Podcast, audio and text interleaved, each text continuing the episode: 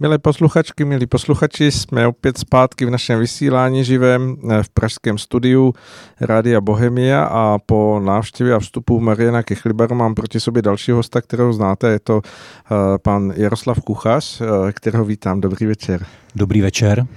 No a my už asi nebudeme pokračovat v tom výletu nebo v tom turismu, ale pustíme se do nějaké konkrétnější práce, i když, jak jsme si avizovali před vstupem do živého vysílání, budeme se držet jakéhosi prázdninového naladění, tak uvidíme, jak to všechno bude eh, probíhat.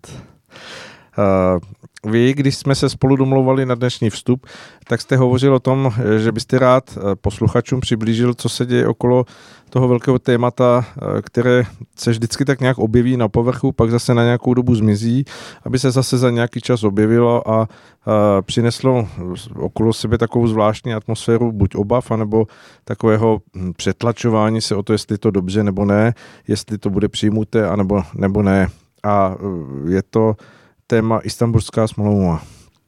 Tak co, co tam pohovoříme?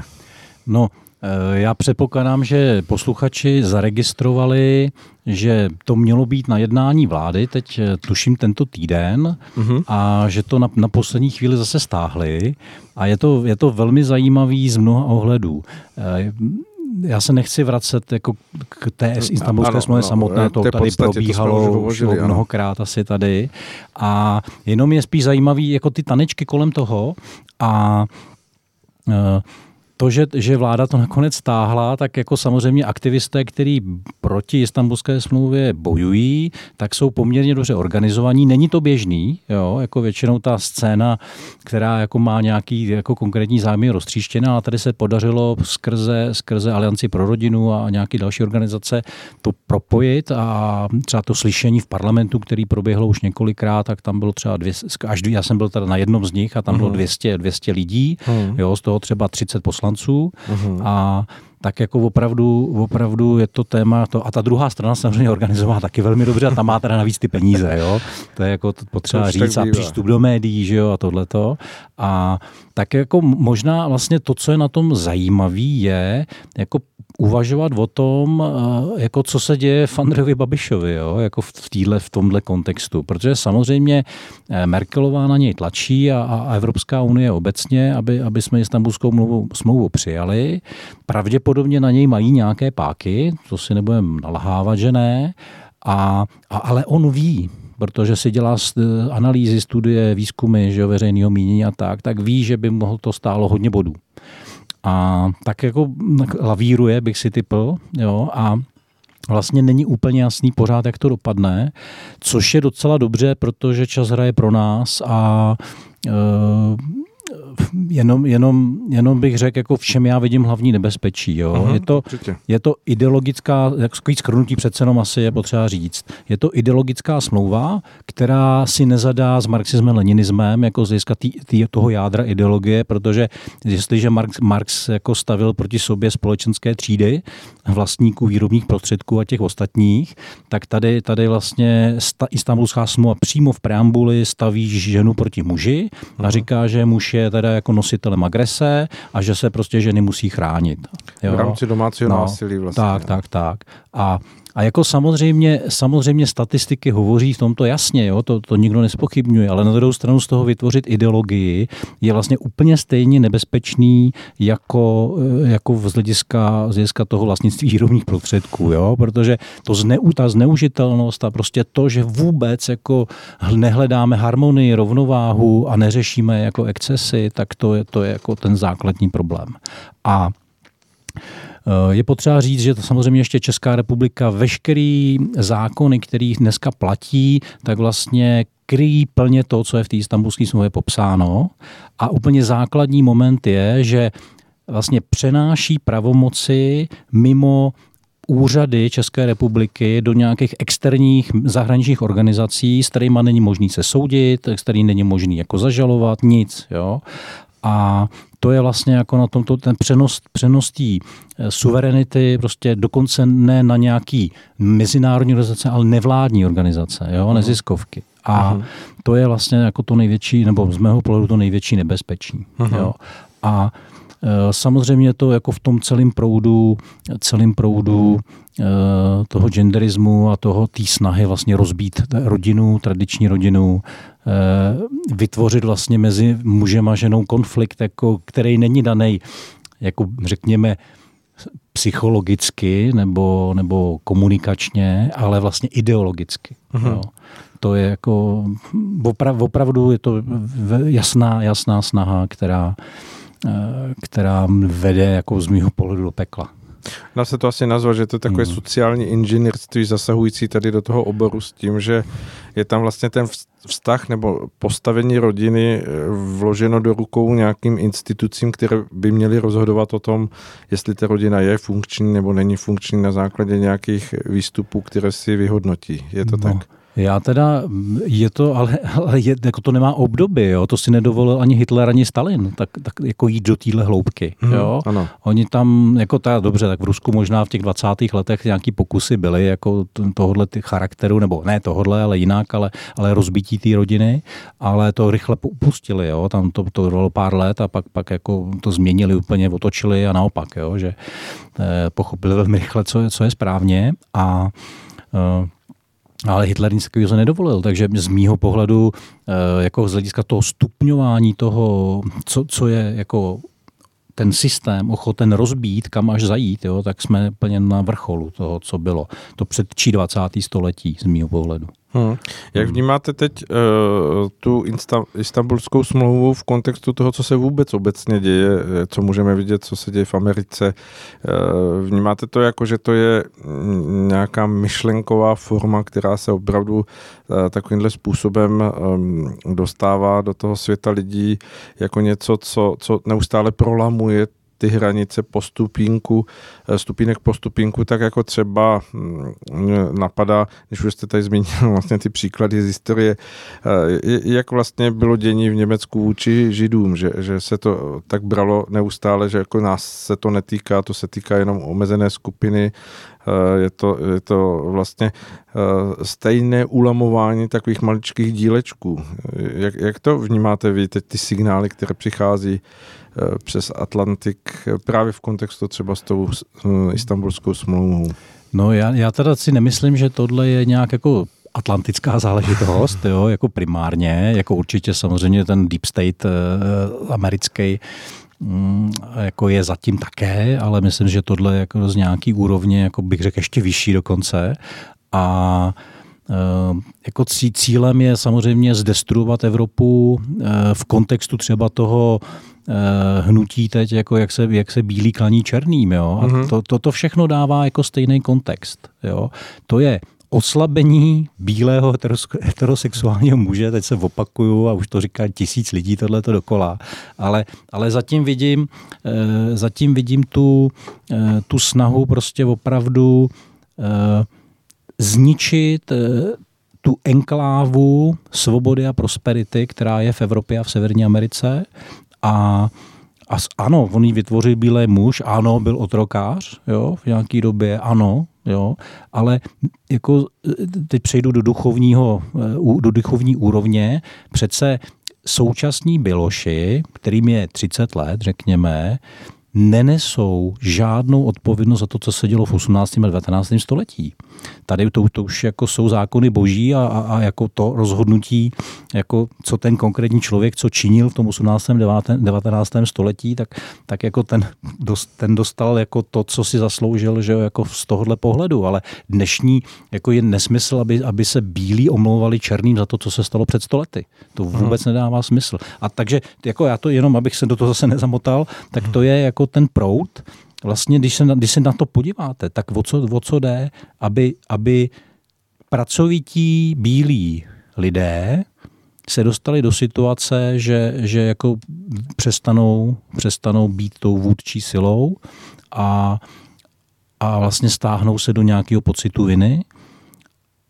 A smyslem je, když se podíváte jako na ostatní světadíly, tak ty, ty, ty, jsou, ty jdou jako relativně snadno ovládat. Že jo? Jižní Amerika, Ázie, Afrika, to jsou světadíly, kde, kde vlastně ten, ten, ten mocenský establishment eh, ty lidi ovládá jako velmi dobře, jako jsou samozřejmě výjimky, jo, ale, ale, ale jako kdo, kdo vlastně jako proti tomu, když si představíme, že teda má být zavedený ten nový světový pořádek, tak kdo proti tomu může ještě dneska vystoupit?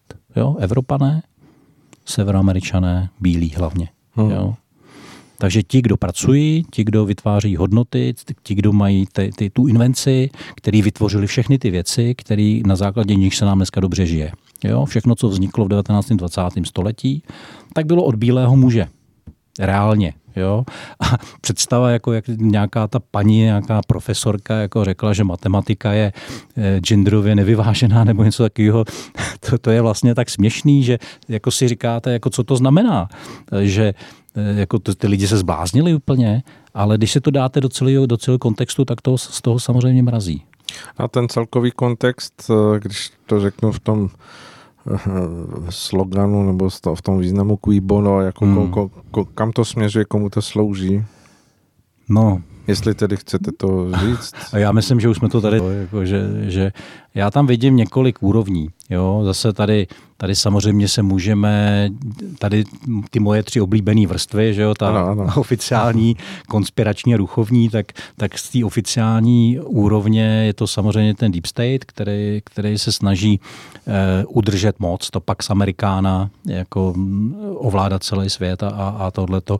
A ten tam samozřejmě má určitou motivaci Eh, protože se, se, se to rozpadá, nedaří se udržet, vlastně ukočírovat ty věci.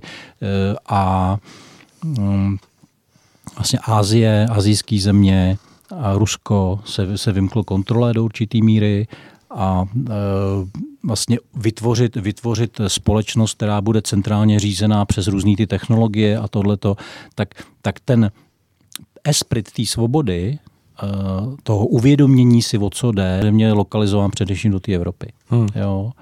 Vemte si, Čína prostě převzala ten, jako ten model toho, té kontroly společenský jako v zásadě bez, bez odporu jo, a to je vlastně určitý předobraz toho, jako o, o, co, o co tady jde. Takže potřebujeme eh, bílého muže, teda že, že nám se omlouvám, já to myslím jako eh, na všechny obecně, obecně, ale jako ono se to takhle vžilo, tak tak eh, bílého může dostat do té submisivní pozice a, a bránit teda a, a vytvořit prostředí, ve kterém jako to kejvne. A když si uvědomíte, jak, jak jako co, co se děje v západní Evrop, Evropě, tak eh, tam už je to skoro hotový. Jo? Vemte si, jak přijali migranty, jak se tam ponižují, jak tam jako najednou základem, příklad základem každého státu jednotnost práva, že jo? A najednou, jako oni říkají, bude paralelně platit právo šária? Mm-hmm. Jo, najednou je to možný, nebo co? Jako to je úplně proti základním principům toho, co je stát. A uh, takže, takže, takže ta západní Evropa tím, že po druhé světové válce se dostala do toho obrovského prosperity, tak vlastně celá ta generace, nebo tak ty generace, které ještě jako to vybudovali, tak, tak vlastně teď z těch západoevropanů, západoevropanů vznikly jako takový ustrašený paničky, jo, přeháním trochu. Tak, eh, tak eh, vlastně to samý je ten trend, který se snaží aplikovat i ve střední a východní Evropě a my máme naštěstí za sebou, naštěstí, jo, to je vlastně ta, ta, ten paradox, že naštěstí mám, mám tady 40 let komunismu a že jsme zůstali jako, jako při smyslech a ty radary vystrčený a vidíme ty věci, jak jsou. A to ti západoevropané často nevidí právě přes, tu, přes ten filtr tý, to, toho blahobytu a prosperity. A takže, takže z mýho pohledu o tohle se hraje, aby, aby vlastně nebyl kladen odpor společnosti, která bude centralizovaně řízená a bude na první pohled vypadat jako dobře, ale ve skutečnosti to bude taková ta totalita ne Orvelovská, ale Huxleyovská. Jo? Teď to by bylo na dlouhé vysvětlování, doporučuji doporučuji čtenářům nebo posluchačům k přečtení uh, Aldouse Huxleyho Statečný nový svět. Jo? To je geniální kniha, On to, on to napsal vlastně ve velmi podobném čase jako Orwell, tu knížku 1984, kde Orwell popsal tu hard totalitu, tvrdou, a, a Huxley popsal vlastně takovou tu soft totalitu, eh, která je velmi podobná toho, co jsme tady, tomu, co jsme žili třeba v 80. letech, ale zároveň je to to, čemu se blížíme teď. Uh-huh. Jo. Tak, eh, takže to je na této úrovni. Na té základní. Na, na úrovni těch konspiračních teorií tam jsme se shodli, že je vlastně docela dobrý sledovat především koncepci teď mi vypadlo slovo obecný, ne obecný, kop. Hmm. Uh, od, od ty, ty rusové, co tam udělali tu, tu, tu krásnou teorii DVTR, se to překládá do češtiny, uh-huh. dostatečně všeobecná teorie řízení, tak tenhle, tenhle úhel pohledu je poměrně komplexní, takže tady opravdu jde uh, o to, aby, aby ty globální elity ovládli, ovládli, ovládli společnost. V podstatě je to úplně stejný pohled. Vlastně to opakuju, akorát jako neříkám, že to je, že, že to je jenom nějaký nějaký mocenský, eh, mocenský struktury, které jsou viditelné, ale mluvíme teď jako o, o patro nebo o dvě patra vejš, o mocenských strukturách, který, který nejsou vůbec vidět a normálně se o nich neví, který řídí planetu vlastně stovky let nebo možná i díl a, a jde jim jako o dlouhodobě o nějaký, o nějaký stav společnosti. Jo. Uh-huh, uh-huh. A oni samozřejmě sledují trošku jiné cíle, jsou dlouhodobější, ale principiálně z hlediska jednotlivého člověka to má stejný dopad. Je to nějaká, nějaká forma totality a, a zabránění vlastně jako rozvoje planety. Tam je v tom jedna zajímavá věc, že, že z téhle úrovně jako tato globální parta si uvědomuje jako limity ekologický a limity vůbec jako zdrojů pro planetu. Jo. Takže tam samozřejmě do toho pak jako ještě vstupuje jako omezení počtu obyvatel na planetě a takovéhle věci. Tak. No a z pohledu toho duchovního, to, to mně připadá jako nejblíž jako realitě a nejblíž pravdě je, že zase jsme se tady už o tom bavili, tak jenom připomínám, že s, hodně lidí, včetně mě, je přesvědčeno o tom, že lidstvo čeká určitý kvantový skok a, a tato, ta, ty, ty ty, ty elity nebo ty, ty, ta organizace, nebo jak to nazvat, jako i z hlediska duchovního, ty, ty, nemyslím, nemyslím teď jenom lidi jako jako lidské bytosti, jo, tak uh, tady jde o to zabránit tomu skoku. Jo, aby, aby buď aby k němu vůbec nedošlo, anebo aby jako přešlo do té vyšší úrovně uh, co nejméně lidí. Uh-huh, uh-huh. Jo, protože žijou z těch z té energie toho strachu a boje.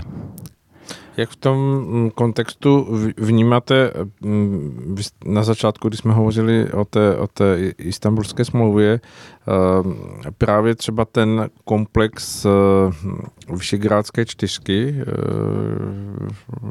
eh, kdy víckrát už zaznělo v poslední době jakýsi otazník nad tím, jestli ten institut vůbec má ještě nějaký smysl, protože tam mm, vlastně je cítit, že, že snaha nějakým způsobem ty země rozdělit.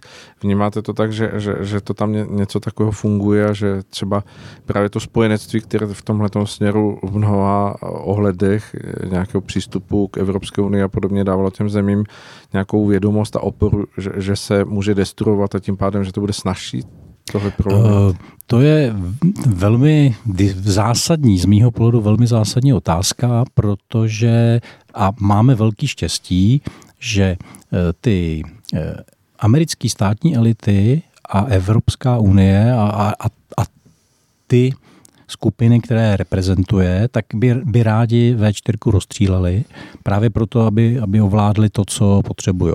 Ale ta, ty globální elity mají z určitého důvodu zájem, aby eh, v střední Evropa a část Balkánu eh, zůstala jako v dobré kondici, protože potřebuje určitý nějaký mosty nebo pevný body pro stability, aby vůbec jako, oni nepotřebuje se ten systém, systém rozsypal jako nějakým způsobem a to teď samozřejmě Evropě hrozí, nebo Evropské unii, řekněme přesněji. A takže, takže tady jsou protichůdný zájmy těch, těch hlavních hráčů a my máme výhodu teda to, že, že kdyby to bylo z obou straně stejný záměr, tak by to bylo jako velmi těžký. A, a samozřejmě Rusko si myslím, že taky má zájem na tom, aby V4 jako nějak fungovalo, protože oni potřebují zase nějakou nárazníkovou zónu. Že jo? Uh-huh. Takže takže to je jako docela dobrá konstelace, mohla by být i horší, a, a teď to samozřejmě naráží v realitě na konkrétní politiky, na to, jako co, jaký má záměry Babiš, jako, nakolik je jako silný, když mluvím o České republice, uh-huh. na, nakolik jako je tlačený do jakých, od koho, co mu hrozí z hlediska Agrofertu jo, a tedy a tedy. A tam samozřejmě na Slovensku se teď jako je absolutně nečitelná, no, vypadá to, že je relativně nečitelná situace, no, trošku se to začíná rýsovat, jako, ale tam je to hodně proevropský a proamerický v tuhle chvíli.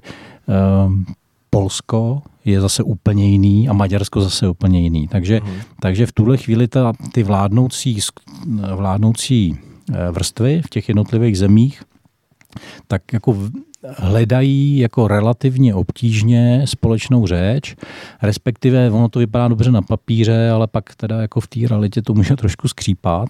A v podstatě z mýho pohledu, pokud, eh, že, že, že v tuhle chvíli jsou tím největším rizikem Slováci, nebo slovenský vládnoucí elity a tam je samozřejmě teď, teď, teď čerstvě po volbách, že jo, tak je uvidíme, co, co jako bude za čtyři roky, jo, anebo za to se všechno může stát.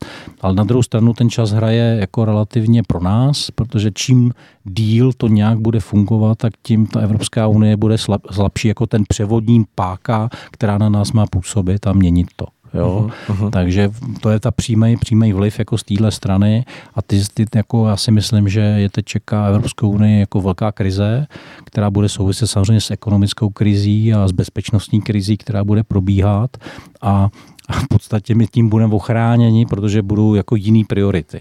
Jo. Uh-huh. Takže já jsem jako v tomto smyslu relativně optimista. Jo a že už jako ten vlak je rozjetý tak, že, že už nejde zastavit a myslím jako destrukce Evropské unie a a to, že my z toho nějak jako, pokud budeme postupovat koordinovaně, což bude nakonec zájmu eh, V4, Rakouska, Itálie, Slovinska, eh, některých balkánských zemí, jako aby, ta koordin, aby tam byl nějaký koordinovaný postup, jako to bude bytostný zájem. Takže jako vlastně nám to hraje do karet poměrně ta situace. Jo. Hm, jak v tomhle kontextu vnímáte teď tu debatu o, o tom dluhu nebo o tom úvěru, která probíhala poměrně dlouho, pořád se odsouval nějaký závěr, bylo vnímat, že tam jsou hodně rozdílné pohledy na to. Mm-hmm. Zachytl jste z toho vy nějaký signál právě ohledně ohledně nějaké další funkčnosti Evropské unie. Myslím teď ten, to dohadování. V těch 750 miliard. 750 miliard. Jo, jo, jo. Já se přiznám, že jsem to úplně nesledoval, protože jsem na to neměl nervy. tak ale a, za to člověk nemohl nemohl, Tak, neza, samozřejmě. Jako vím, vím o tom. Eh, bylo to jako velmi zajímavý a sledovat teda vlastně ty reakce hlavně našich politiků, jak se to tam jako liší. Ale já bych chtěl vlastně tady být zase optimista ku podivu a posluchače teda uklidnit, že jako tam je, tam je nějaký proces ratifikace, který sice by měl proběhnout do konce roku, protože je to navázaný na rozpočet Evropské unie, jo, ale pravděpodobnost, že se to podaří, je relativně nízká, protože spousta zemí má jako nějaký výhrady, některý dokonce vážný a budou to schvalovat z parlament jednotlivých zemí. Ano. Takže, takže jako, jako já myslím, že ta krize vlastně jako nastoupí tak rychle už, že, že k tomu vůbec nedojde, anebo se vyčerpá velmi malá část eh, toho úvěru, protože jsme si vlastně na jaře teď s covidem jako zažili, jak rychle se stane každý zemi blížší košile než kabát a jak si jak začne jako hrabat na sebe. Já nevěřím tomu, že by Němec, německý daňový poplatník, eh, kterýho se to týká nejvíc, úplně upřímně,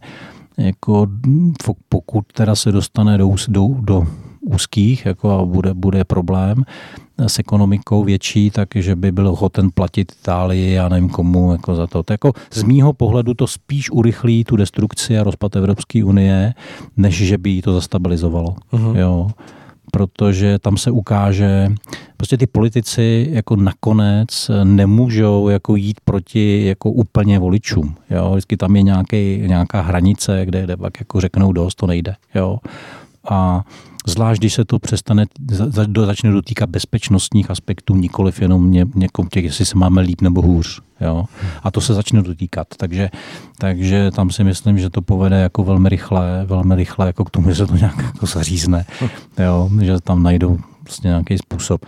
A i kdyby se vy, jako vyčerpalo 100 miliard, tak to není zas tak jako hodně proti tomu celkovému dluhu, aby to mělo nějaký razantní dopad. Takže jako obecně principiálně ta zadluženost je vlastně v tuhle chvíli tak enormní, že kromě hyperinflace a války neexistuje žádný řešení, jak z hmm. toho ven. Takže mm, jako to, tohle je jenom jako, to je jako, že si, si půjčíte, já nevím, 10 milionů a máte příjem 20 měsíčně tisíc, jo, a tak si ještě počíte dalších 8, jo, tak asi, asi, asi jako v tomhle módu to je. Jo, zase jako. dalších 80. No, no, dobře, to je úplně jedno skoro pak už. Dobře, dobře. No, no, no. Dobře, eh, Přeháním, jo, ale, ale rozumíme spousta se. dalších jo. otázek, ale dáme si teď písničku a, a budeme pokračovat za chvilku po krásné hudbě jsme opět zpátky, takže s naším povídáním eh, teď bude možná v kontrastu ta harmonie a nádhera, která byla v tom, v tom v té melodii eh, skladby, tak eh, teď se vrátíme zase zpátky do takového, jak když té výšky spadneme dolů, tak se vrátíme k těm věcem, které jsou možná neúplně eh, jako hezké v tom výhledu, ale je dobré o nich vědět a je dobré se o nich eh, vzájemně informovat. Zmiňoval jste tady před tím naším vstupem hudebním to, že vy očekáváte, že, že ještě než se naplní všechno to třeba čerpání toho velikého dluhu, který bylo odsouhlasen, než se to všechno ratifikuje a podobně, že mm, Zřejmě do té doby přijde nějaká krize, která to všechno nějakým způsobem úplně překope nebo schodí ze stolu v tom lepším případě nebo horším případě. Eh, z čeho vycházíte, nebo co odvozujete? Odvozujete to z té, z té jarní situace s covidem a následně ekonomickým nějakým rázem, který přijde, anebo tam vidíte ještě jiné věci? Hmm. To, to je zase, tam je to možný říct z mnoha stran, tak dobře, tak já začnu tak třeba od toho, stran, no to dobře, z toho, to asi ne, to nedáme, od toho covidu, já jsem vlastně už na jaře říkal, že, nebo před létem, že přijde druhá vlna, a ona tak jako nenápadně ano, jako ano, se zvedá. Že jo? sedíme v podmínkách, no. které jsou horší než na jaře no. a sedíme tady, takže je tak, to zajímavé. No, no, no, tak tenkrát nebyla ta zkušenost a protože ty vlády měly informace, že to je umělého původu, tak si vůbec nebyli jistí, co bude. Takže, takže ta přehnaná opatrnost byla na místě a teď už ale to mají pod kontrolou, jo, takže vědí, jako jak ten výskyt, a vlastně, takže je to nějak řízený do nějaký míry. Pokud eh, ten vir nezmutuje nebo nebude zmutován do nějaký výrazně drastičtější podoby, tak vlastně dobrý tak eh, na druhou stranu nějaký ekonomický omezení půjdou a teď samozřejmě jako už ty dopady v tom průmyslu, eh, chování lidí a tohle všechno vlastně už vytvoří ekonomickou krizi nějakého původu, ale pokud by do toho přišla nějaký, něco dalšího, nějaký souběh, ještě nějaký něco. souběh s něčím jiným, tak samozřejmě to bude velký průšvih a, a já, já dlouhodobě říkám, že vlastně nás nečeká nejenom ekonomická, ale bezpečnostní krize. A nemám proto vlastně nějaký moc odůvodnění, jako aspoň ne z té takový tý, tý běžné reality a ale každopádně jako já nějak s tím nechci strašit, ale prostě s tím nějak počítám, jako s touhle, s touhle verzí a mm, takže, takže to je jako, jsem, já jsem se do toho trochu teď zamotal, takže, takže eh, jako samozřejmě jako ekonomická krize bude znamenat, že eh, státy se nějak začnou chovat jinak než třeba solidárně. Jo? Protože prostě blížší košile než kabát. A to, pro, proč skončí Evropská unie, je, že skončí euro. To bude jako podle mě ten spouštěč, protože ten německý daňový poplatník to přestane chtít platit, a je zkušenost z měnových uní, uní z historie, že vždycky z té měnové unie odchází ten první nejsilnější. Jako první z nich odchází nejsilnější, uh-huh. což je Německo. Což je Německo. Jo? A, takže není žádný jako velký důvod, že by to mělo být jinak. Může se to stát samozřejmě, ale jako tento zadlužení eurozóny, zemí eurozóny je prostě, já nevím, 80-90% HDP. Ono bylo trochu vyšší, ale tím, jak roste ekonomika, tak jako samozřejmě to vypadá jako procenticky líp, ale HDP sám o sobě, to by bylo zase ještě na nějakou speciální diskuzi, jako ukazatel na prd. Jo? Uh-huh. A podstatě bychom měli jako mít úplně jiný ekonomický ukazatele, který by tohle to srovnali. A kdybychom použili ty správný, tak, by, tak bychom viděli, že, že to zadlužení vlastně roste. Uh-huh. Jo? Protože se žije na úkor budoucnosti. Uh-huh. Jo? A jsou tam různý mechanismy a triky, jak vlastně ty vykázat jako, jako čísla lepší, než jsou. A takže, takže jedeme, jedeme prostě vlakem proti zdi a jenom otázka, jak dlouho se to dá ještě udržet a celý to souvisí, vlastně je to vel, jako v tuhle chvíli, chvíli ta ekonomika ve velmi křehkém stavu a když si vemete, že e, spotřební chování, nakonec vlastně výstupem celé ekonomiky je, je chování spotřebitelů. Jo? Tam máte vlastně ten takzvaný B2B sektor, to znamená business to business, eh, to znamená obchodování mezi, mezi firmama. firmama jo. Ale dobře, ale nakonec jako v celá ta ekonomika skončí u těch, u těch lidí. Jo. Protože nic, jako, když vyrábíte stroj pro firmu, tak, ta, tak, ta, tak eh, vyrábíte stroje, tak ta, tak ta fabrika, která ten stroj používá, tak je teda buď pro nějaký díl nebo nějakou dodávku, ale nakonec všechno končí vlastně u těch, u těch spotřebitelů. Uh-huh. A když ti se začnou bát, jo, takzvaný index spotřebitelský důvěry se měří, no tak samozřejmě jako je to, v tom, v tom okamžiku je ta krize. Jo. A, a ty stimuly, vlastně, které fungovaly v ekonomice dřív, tak už dneska vůbec žádný nejsou. Vlastně vlády ani banky, národní centrální banky nemají žádný páky, protože úroky jsou blízko nula nebo pod nulou v některých zemích. Tak eh, Evropská, pokud je někdo v euru, v eurozóně, tak, tak vlastně nemá žádný páky jako třeba kurzového charakteru, jo, změnit úroky. Prostě to všechno je centrálně řízený, takže, takže tam není vlastně žádný mechanismus, který by tu krizi byl schopen jako ustát. Uh-huh, jo. Uh-huh. A, a o to to bude právě tvrdší, ten, ten pád. Jo. Obecně platí, že eh, když, jsme v, eh, když máte jakýkoliv systém, který je složený z nějakých malých elementů, který fungují autonomně, tak když se něco podělá, pokazí, pardon, v nějakým tom malém systému, tak většinou to ten celek to nějak neohrozí. Ale tím, jak jsme všichni propojení, jak proběhla globalizace, tak vlastně je to je ten efekt toho jakýhokoliv problému se proví v tom okamžiku globálně. domino. Je, no, je, je to je, přesně dominový efekt, který proběhne po celé planetě. Jo? A v tom je ta křehkost. Uh-huh. Jo? A tak eh, vlastně jo, to, to je, když mluvím, že jsme v nestabilní situaci, tak to je přesně jako ten hlavní, ta hlavní příčina. Uh-huh.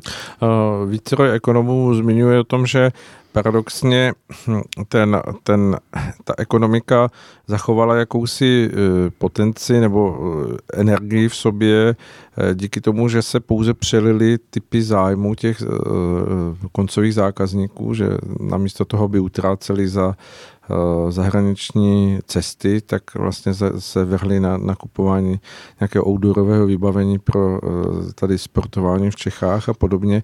Takže, takže na první pohled to vypadá, že ta ekonomika opravdu jako běží, ale mm, je otázka, eh, jak zmiňujete, co přinese podzim a právě některé ty výhledy ekonomů jsou takové, jestli ten, ten, to jarní ustátí toho, to všech těch eh, vlastně poměrně dramatických zpráv, které byly v médiích a masírovali lidi eh, ve velkém, eh, nedojde k jakému si zhoupnutí toho kivadla právě o to víc na podzim, že, že vlastně sklouzneme z těch hodnocení, která eh, teď jako se dostávají za druhé čtvrtletí a třetí čtvrtletí, tak vlastně ty zprávy eh, vytvoří tu, mm, tu, to vědomí toho, že opravdu se něco děje a způsobí to, to, co říkáte, že lidé se leknou a vlastně přestanou utrácet.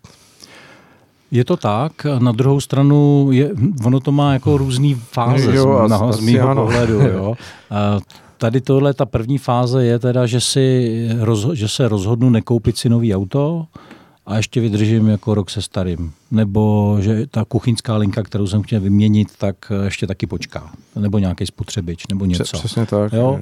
Takže ono, ono se to projeví vlastně v některých oborech, jako poměrně razantně, takováhle skepse, řekněme spotřebitelská, ale eh, ono to pak může jako víc jako k druhému extrému, protože když by ta krize jako přerostla určitou hranici, tak vlastně eh, lidi ztratí důvěru v měnu, že jo, jako takovou. A pak tak, naopak se ji začnou zbavovat, jo. Ano. Takže to je vlastně ta další fáze a vys rok 53, že jo, jak se to ututlalo, neututlalo a ta, ta, to už jsme jako samozřejmě jako už vel, velmi drastickým scénáři, jo? Ta, ale, ale může, může nastat a, a pak, je to, pak je to vlastně, proto říkám, že, že tam je ta hranice mezi ekonomickou a bezpečnostní krizí jako mm-hmm. velmi tenká, m, protože se může stát, že e, prostě nějaké věci nebudou. Jo? Ne, že by na ně nebyly peníze, ale že nebudou. Jo. Uh, moc se o tom nemluví, teda neslyšel jsem Mariana dneska, jestli, jestli My o tom jsme náhodou, úplně jo. jo, dobře, dobře. A, uh, ale bavil jsem se nedávno s Jardou Števcem a, a on to i teda, teda někde postoval, že že jako v některých zemích jako, jako se hodně řeší po, velmi potichu potravinová bezpečnost a mm-hmm. soběstačnost. Mm-hmm. Jo? A tím, že my nejsme soběstační, tak eh, jako kdyby, kdyby došlo jako k nějaký větší krizi, tak, tak vlastně to způsobí to, že eh, nesnad, že bychom neměli co jíst, ale prostě ta, ta nabídka se jako rapidně, ale rapidně sníží. Můžeme se dostat třeba až do situace, kterou jsme zažívali v 80. letech klidně, jo? což není nic, co by nás ohrozilo na životě, ale prostě není, nebude to to, na co jsme zvyklí. Jo? Nebude mít 200 druhů hořtit z hypermarketu, ale tři. Uh-huh. Já, s ním, já s ním teda umím žít, jo, bez problémů. A, a, ale, ale jako tohle to je jako vážný téma a údajně teda podle různých signálů si, si, si ty státy jako tohle to začaly uvědomovat a začínají se vlastně bavit o tom, jak by, jak by, co by stát vlastně měl zajistit jako v základních potravinách třeba. Takže to, to je to jenom jedno téma. Jo? Druhá věc je samozřejmě energetika. Třetí je uh, telekomunikace, uh, uh, uhlovodíky, to znamená plyn ropa. Jo? Takže tyhle všechny strategické zájmy, řekněme, tak to, tohle si teď všichni jako kladou za otázku. Nebo nějaká chemikálie, která se vyrábí jenom v Číně, nikde jinde a je důležitou součástí nějakého důležitého léku. Uh-huh. Jo?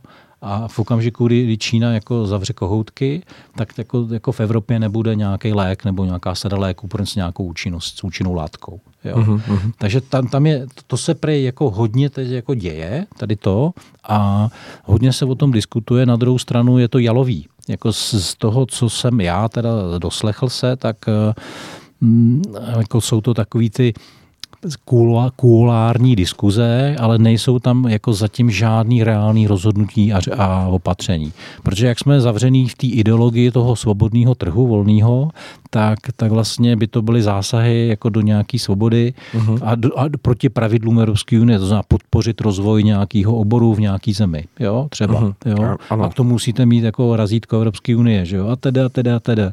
Takže je tam spousta pastí po cestě a e, takže jako je to, říkám, je to velmi křehká, nestabilní situace a jako můžeme být optimisti a říct, jako nějak to ustojíme, dopadne to a nakonec uh, vlastně můžeme být rádi, že máme premiéra sedláka, jo, nebo člověka se sedláckým myšlením, který používá, ať, ať, ať je, jaký chce a, a dělá nějaké věci, které by neměl. Že sedlák není. No, je myšlením, jo. A, jasně, co odbornosti. Odborné, odborně asi ne, ale, ale jako myšl, ten způsob myšlení je sedlácký. A to znamená zdravý selský rozum, jo? Jako samozřejmě pro, pro sebe, jo? dobrý, ale, ale, ale jako přece jenom je tam nějaký pocit, pocit bezpečnosti, jako aby žil v zemi, kde, kde to nějak funguje, to, to je v jeho bytostným zájmu, už jenom kvůli tomu, že tady má tolik fabrik. Že? A tak eh, proti Kalouskovi, když to srovnáme, jo, ten vůbec jako nemá žádný vztah k téhle zemi, jo, třeba. Rozumím, jo. No, no. Tak eh, a tím pana Babiše nechci hájit nějak. A ale každopádně, každopádně jako to, to jako ta, ehm, ta schopnost se rozhodo, rozhodovat v kritických situacích pod tlakem, to jsou všechno vlastně jako pozitivní aspekty, jo, jako toho současné vlády, řekněme. Jo, a nějaký nefandím. Ale, ale prostě jako vidím to, že, že by to mohlo být výrazně horší. Jo? Když si tam představím pana Sobotku jako roli premiéra, tak mě teda je ousko. Jo, tak zaplať pámu to tak není v tuhle chvíli. Asi jste zaregistroval, i když nevím, nakolik jste úplně jako v tom mediálním obraze, eh, že, že vlastně se začalo hovořit o tom, jestli pod tlakem těch opatření koronavirových eh, by nebylo dobré odsouvat volby. Eh, tuším, že se teď hovořilo o těch podzimních. Co tohle vnímáte jako signál, že, že vlastně tady opravdu ten, ten děj, na který upozorňovali mnozí, že, že pod tou zástěrkou toho, co, co se bude vlastně mediálně nějakým způsobem prezentovat jako ohrožení nebezpečí, se lidé vyděsí a nakonec vlastně řeknou, že to je dobře, že, že něco takového není, protože bychom se všichni nakazili a e, raději, raději všechno tohle odsuneme a necháme to běžet dál. Nebo to vnímáte tak, že hm, že, že ten tlak společnosti bude takový, aby i přesto všechno eh, jako se dodržely tady ty určitý mechanismy ve společnosti. Já si myslím, že to není podstata té věci. Myslím si, že ten skutečný establishment má zájem eh, udržet fasádu demokracie. A to, jestli jsou jedny relativně nevýznamné volby, to znamená senátní a krajský, ano. jako posunou nebo neposunou v té celé hře, je jako marginalita. To, co je podstatné, je, aby se protlačily způsoby volby, který se snadněji cinknou. Jo, to znamená korespondenční hlasování, elektronické hlasování a podobné věci. Uh-huh. Jo? To je v, tu, v tuhle chvíli, jako, jako, jako já nejsem profesionální ITík na rozdíl od Mariana, ale vím o tom tolik, že vám garantuju, že v tu chvíli končí demokracie. Jak, jakmile budeme volit přes internet, tak jako nazdar bazar. Uh-huh. Neexistuje žádný mechanismus kontroly. Tečka. Jo? To znamená, někdo tam něco nějak nakóduje, naprogramuje a dopadnou volby, jak, do, jak někdo, kdo to bude mít k tomu přístup, tak to bude. Jo. Takže to, to si musíme uchránit. Dokonce bychom měli být ještě přísnější a měli bychom, i když to není pro nás jako pohodlný, mít jako vol, volební den jenom jeden. Jo? Protože i přes noc se dějou různý hmm. kejkle. Jo? A je to prokázaný, stalo se to. Jako ne, nemyslím si, že to je nějak super četný, ale, ale, ale jako je, to, je to velmi nebezpečný. Hmm. Jo? Takže takže jako my bychom měli v tuhle chvíli, pokud, pokud teda ještě jako zase v rámci současné demokracie, jo, jako zase, kdyby jsme šli do nějakých diskuzí, jako jak by to mělo vypadat jinak, tak samozřejmě bychom se dostali jinam. Ale v tuhle chvíli, tak jak to je nastavený v rámci dnešní ústavy, tak, tak bych jako velmi se bránil eh, těmhle těm takzvaně moderním metodám, a protože to je prostě past, eh, kde pak bychom skončili jak v Americe dvě strany, řízený z jednoho centra. Jo. Konec demokracie, zkrátka, totál, úplně. Jo. No, vrátím se opět k tomu, co jsme už tady eh, během našich povídání v minulosti zmiňovali víckrát, a to je úloha médií v tom. Nepřijde vám pořád to, že opravdu ty média v tom hrají jako velmi silnou roli toho vytváření nějakého společenského mínění lidí právě tak, aby to vyznělo tak, jak, to, jak je to potřeba? Ty, já teda nevím, my jsme se o tom bavili opravdu mnohokrát, ale já teď jako přemýšlím, co vám vlastně na to mám říct, jo, protože jsme si to už jako řekli. tak vemte si, že existuje tuším šest mediálních skupin, který ovládá vlastně všechny světové média, agentury a prostě tohleto.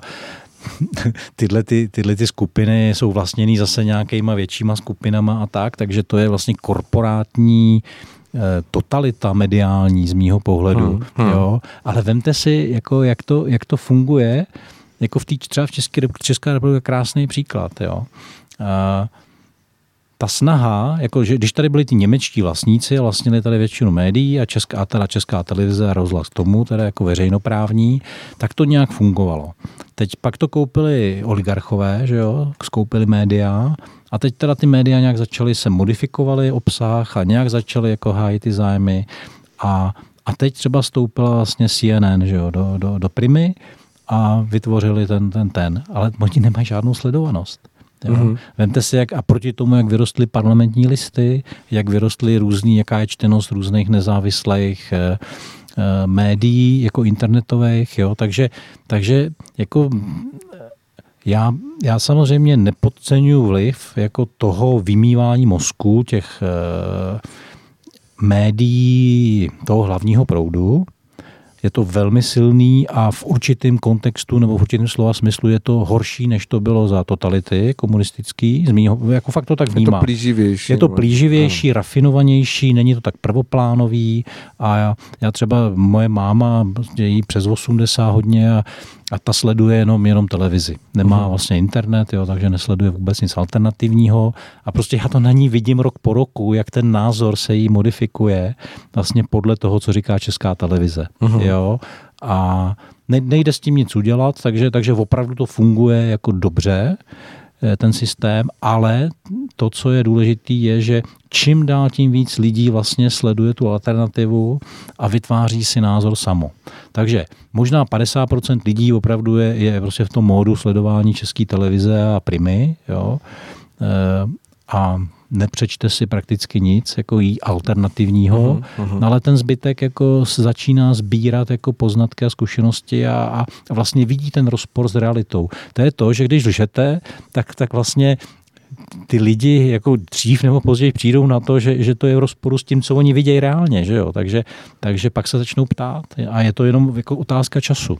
Uh-huh. Tak jako, ty mé, jako vemte si, že když nebyly média, ne, ve středověku řekněme, no tak jako fungovala církevní nějaká manipulace propaganda, a propaganda, no. že jo. A, bylo, a, byl, a ta byla pravidelná. No a byla systematická, pravidelná, řízená. Hele, ta organizace 2000 let funguje jako nejlíp, jako taková organizace jiná není, že jo, po světě. E, jo, takže, takže oni to fakt dělali dobře. A dělají to ještě pořád. Jo. Hmm. A Eh, takže z toho by se možná dalo i poučit, ale eh, Každopádně, každopádně takový vliv těch médií slábne v tom smyslu, že manipuluje s čím dám menším procentem lidí. Pořád je to asi většina, z té populace. A teď bych zase teď mluvil o České republice. Jo? Kdybychom šli do Spojených států, tak tam to bude víc, třeba daleko. Jo? A v různých zemích to asi bude různý, ale nemám tyhle čísla k dispozici. Ale každopádně vliv klesá. A oni jsou si toho vědomi, taky jsou nervózní, protože samozřejmě to znamená ztráta peněz inzerce a tedy a tedy. Takže ekonomické problémy, že jo? ekonomie je v tuhle chvíli jako ve velmi obtížné finanční situaci, nebo ekonomický, řekněme. Ehm, vyhodili spoustu lidí, že jo, zavírají nějaký projekty, já nevím, třeba zavřeli veškeré diskuze jako pod, na, na všech serverech, jo, blogy akt, jako pod, na aktuálně CZ, jako, jo, a teda, a teda. Takže tam je vidět, jako, že, že opravdu je ta, jako ta ekonomická situace tlačí a a dneska vlastně lidi, kteří jsou zvyklí pracovat uh, s internetem, tak už si vybírají svoje zdroje. Jo, už mají prostě nějaký mechanismus, jako jak se dostat k nějakým informacím. Samozřejmě jako druhým extrémem je to, že vznikají sociální bubliny a takže je nějaká ta mainstreamová velká bublina a pak jsou různý lokální bubliny jako podle toho, co čtou nebo nečtou no, nebo odmítají, že jo, tak, je, tak vlastně dochází jako k velkému rozptylu nebo stratifikaci eh, ve společnosti, ale to je nutná daň, jako s tím se nedá nic dělat, ale eh, eh, jako jako pravdu nejde v konečném důsledku, pravdu nejde jako udusit, udusit zastřít. Jo? Ona vyleze, protože prostě ta realita vám ukáže, že je to jinak. Jo? Hmm. Jo, když Eh, nám tady eh, v 80. letech říkali, jak se máme dobře, tak jako když někdo pak ale vylez za tu hranici a viděl to, tak říkal, ale jako mhm. takhle to asi nebude. Tak co nám tady jako věšíte bulíky na nos. Že? Takže takhle to jednoduch, jednoduše funguje. Jenom je otázka, jak, jak dlouho to bude trvá, jak to bolí pak. Že? Hmm, hmm. No. A zase je to jenom o tom, jako jak lidi eh, jsou ochotní sami aktivně vyhledávat informace, dělat si syntetické závěry přemýšlet o těch věcech samostatně, bavit se o tom. Jo? To je všechno kultivace toho, toho názoru a, a jako samozřejmě ne každý proto má dar, ne každý proto má čas a energii a chuť, a, ale to je prostě věc, kterou se, to, to je soci, sociologická vlastně konstanta, řekněme, a s tím se jako moc dělat nedá. No. Hmm. Hmm. Přesto věříte ale, že když uh, dojde k nějakému krizovějšímu momentu, eh, že, že, že nějaká ta, ta zdravá míra vnímání věcí, že, že bude fungovat, nebo že, že bude ovlivnitelná právě nějakým hm, já nevím, vydáním nějaký, nějakého prohlášení nebo mediálním podáním, který, dejme tomu, nějakou situaci zdramatizuje natolik, že ti lidé se tím nechají ovlivnit, protože zase víme, že že, že to davové myšlení nějakým způsobem pracuje nebo účinkuje. Já teda vám asi řeknu, co nečekáte, ale já jsem v tomhle obrovský optimista. Víte proč? Já si vzpomenu na 89. Jo, tam, tam, tam, tam, vlastně, tam vlastně bylo krásně vidět, jako že ty lži nepomůžou, že, že prostě když se stane jako něco, co, co jako Eh, má takovou brizanci, že, že to zaregistrují všichni, tak jako tam, ne, tam, tam se nedá už lhát. Jako tam, jako to, co dokázali, bylo, že to svedli, jako řekněme kanalizovali tu zlost a vytvořili nějakou iluzi, na kterou, na kterou jsme jim skočili. Jo? To, to jako zvládli mistrně. Ale to je to poučení pro mě. ale, ale nemyslím si, že by eh, jako to, to volání, jestli si míříte k volání po vůdci, po silný ruce, mm, jako, tak to už ani, máme teď. Jo? Rozumím. No, a to, to je těch 33%, 35% voličů, víc to není a mm. nebude. Jo, možná 40, řekněme, jo, kdyby bylo jako opravdu špatně. Mm-hmm. A tam to je strop, jako v České republice. Můj názor sociologický. A uh, takže, takže uh, já to nevnímám jako, jako že, že, že, že by v tu chvíli mohlo dojít k nějaký jako velký manipulaci, eh, prostě proto, že my to nemáme v nátuře a dokonce si myslím, že tady jako i v na, mezi našima elitama nejsou jako úplní gauneři jako úplný, jako že by šli přes jako tisíce mrtvol, jo, nebo něco uh-huh, podobného. Uh-huh. To tady prostě nemáme a nikdy jsme neměli prakticky. A e, takže v tomto, a já, já dokonce po, to, po tom jaře jsem ještě jako větší optimista, protože ta reakce jako spole, té většinové společnosti byla spolupráce, podpora e, nádherně, nádherně a myslím si, že karma našeho národa tím jako opravdu jako dostala ještě další, další kvalitu. Jo. Dobře, tak eh, do, dostáváme se do vlastně zá, závěru našeho povídání. No to je super, protože jsme eh, to docela optimisticky, jako optimisticky, jako vždycky. Má, to máme nějak nacvičený, nebo co? Eh, neplánovali jsme to a vyšlo to skutečně, jo, jo, tak, jo, tak jo, jako jo. kdyby jsme si to naplánovali. Hmm. Mm, no, jak, jak to vnímáte vy teď?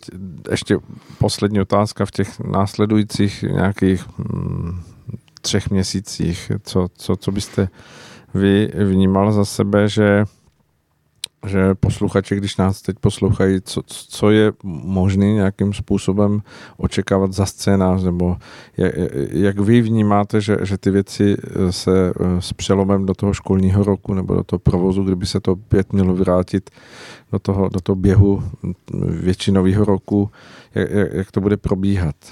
Tohle není křišťálová koule asi, že? Ne, to je opatlaná sklenička, kterou tady máme. Do toho bych se nedíval. no, ale tak tři měsíce to není tak dlouhá doba, no, ale v normální době. ale v této době je to, jako kdyby jsme no. věštili na, na, na pět let nebo na deset let, jo. Hmm. Uh, uh, já posluchači, který sledují mě častěji nebo slyšeli mě několikrát, tak vidí, ví, že já tam mám prostě nějaký ty představy o tom, že dojde k nějakým skokovým změnám. A já nevím jakým a nevím kdy. Hmm. A, a takže kdybych si vzal třeba na pomoc jako astrologii nebo, nebo výklady karet nebo podobný pseudometody takzvaný, ale vlastně intuitivní, protože když nám nestačí logika, tak vlastně jako můžeme použít jenom intuici. Uh-huh. Jo? Jako, když nevy, nevyvodíme protože tady nejde vlastně prolongovat, jo? Mm-hmm. protože v této situaci jsme nikdy nebyli. Tak tam nejde použít žádnou logiku na to, aby jsme... Muster, nebo, no, a nebo, nebo můžeme, ale bude jalová, jo? Jako protože nevidíme všechny černé labutě. Hmm. Jo? A černé labutě vidí jenom intuice. A tak, eh, takže já si jako opravdu jsem přesvědčen, že tento podzim bude eh, přelomový, pro, nejenom pro Českou republiku, ale pro, pro lidstvo jako celek. Spustí se nějaké procesy, které teď ještě nevidíme, ale vlastně všechno dobře dopadne nakonec, protože uh, dojde k tomu, k tomu nakonec tomu kvantovému skoku. Ale teď to bude asi trochu jako divoká jízda, a zase pořád budeme nabádat to samý, jako mm, lidé bděte, zůstaňte v sobě, zůstaňte klidní a spolupracujte, nebojujte mezi sebou. Hmm. Jo, že to je jediná, jediný, jediný, jediný, co se dá jako v tuhle chvíli říct.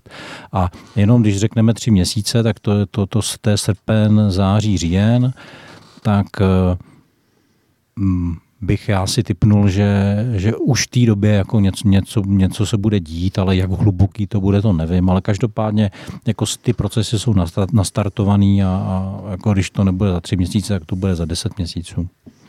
A v každém no. případě v tom celosvětovém měřítku budou vrcholit vlastně hmm. předvolební kampaně v Americe a to asi bude mít taky nějaký rezonant, který no, bude přecházet na, na celou já nevím, civilizovanou Myslím si, světa. přesně, no, já si myslím, že ta volební kampaň právě jako ukáže jako v plný nahotě, jak to je, protože budou používané takové metody, že jako se z toho lidem dělat šouflo trochu.